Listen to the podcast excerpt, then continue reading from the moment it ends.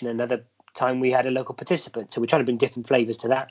And then we got a Friday feature, which is perhaps all the stuff that doesn't quite fit into that. So on week one, like I said, I, I spoke about disability because that's part of my role. I spoke about the support that's there from Disability Sport Wales.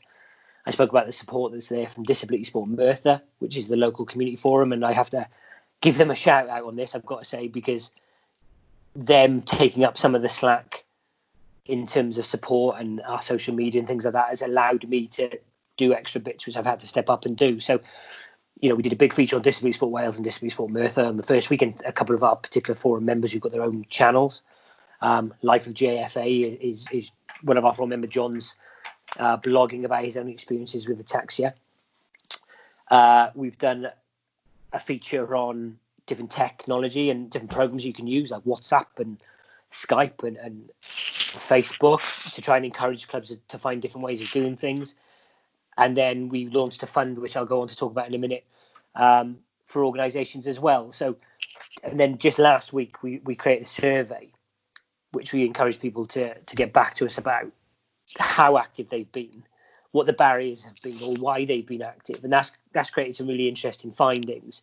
So as of next week, we're going to refresh our Healthy at Home campaign with some new content to try and match what's being said from that survey um, in terms of the kind of things that people want, because we are noticing that different days are, are getting greater engagement than others. So that's our kind of publicly facing one, and like I said, you know, we got some interesting feedback from that.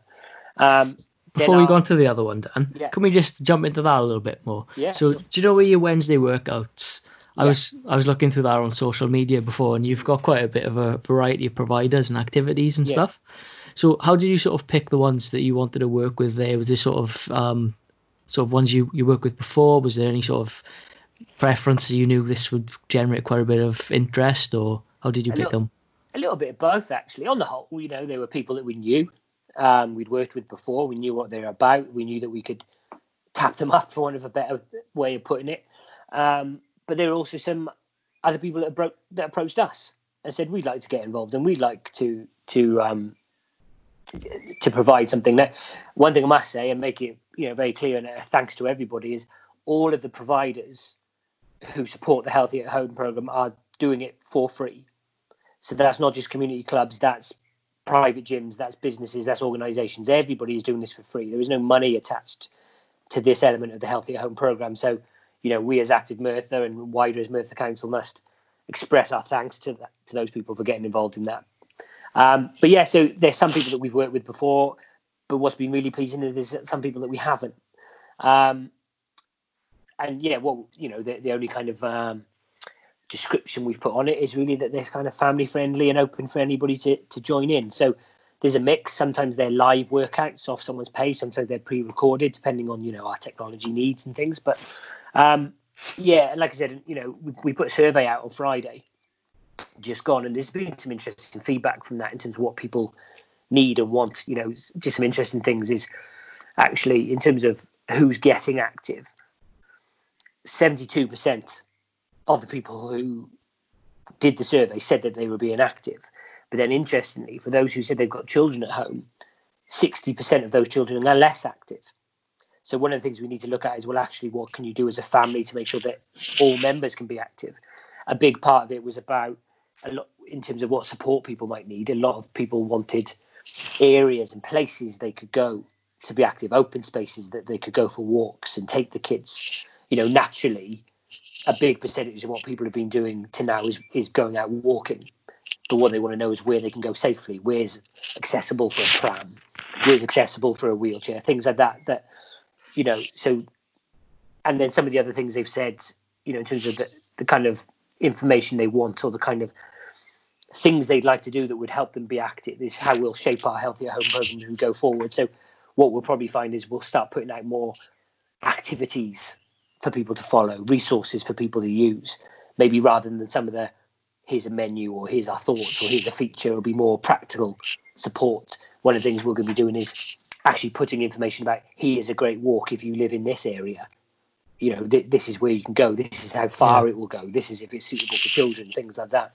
You know, still adhering to all the guidelines. That's the important message that we put out all of the time. But Yeah, so no, it's, it's been a mix of people, and that's been one of the real successes of it. It isn't us delivering everything. In fact, we're not delivering hardly any of it. It's everybody else coming together to support this idea of being healthy at home. Have you noticed much of an increase in traffic to your site from it? So obviously, all these private providers, like like when you get like a yoga instructor or a fitness yeah. instructor, they generally have their own sort of followings. Yes. So have you noticed them bringing that to the sort of active Merthyr, and then you getting new people involved yeah. in things? Or yeah, I think what we're bringing a different. There's definitely a different audience in there. What the providers have been very good at doing is is making their followers aware that they're doing it as part of the Healthy at Home program. It's not just oh we're doing a workout. It is in partnership with Active Merthyr. Yeah. So we are finding that people are sort of coming over to our page what's been really interesting well, I think, particularly through some of our Tuesday challenges with the walks, is perhaps we're getting an audience we wouldn't have got before who maybe thought we were just sport. So, you know, today we put the, the, the, walking challenge today was an alphabet walk where you have to take pictures of things beginning with the different letters of the alphabet and put a picture together. We had one a little while ago where you went out for a walk and collected things like flowers or stones or, or leaves and you made a picture of it when you got home and anybody who commented on on on the, the post with their pictures gets entered into our draw.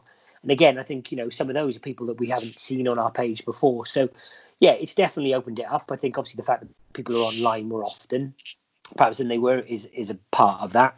Um, and if I'm honest, obviously with John passing, I think a lot of people came into our page because of our tributes to John as well. You know, so for a variety of, of different reasons, we have seen an increase in our social media.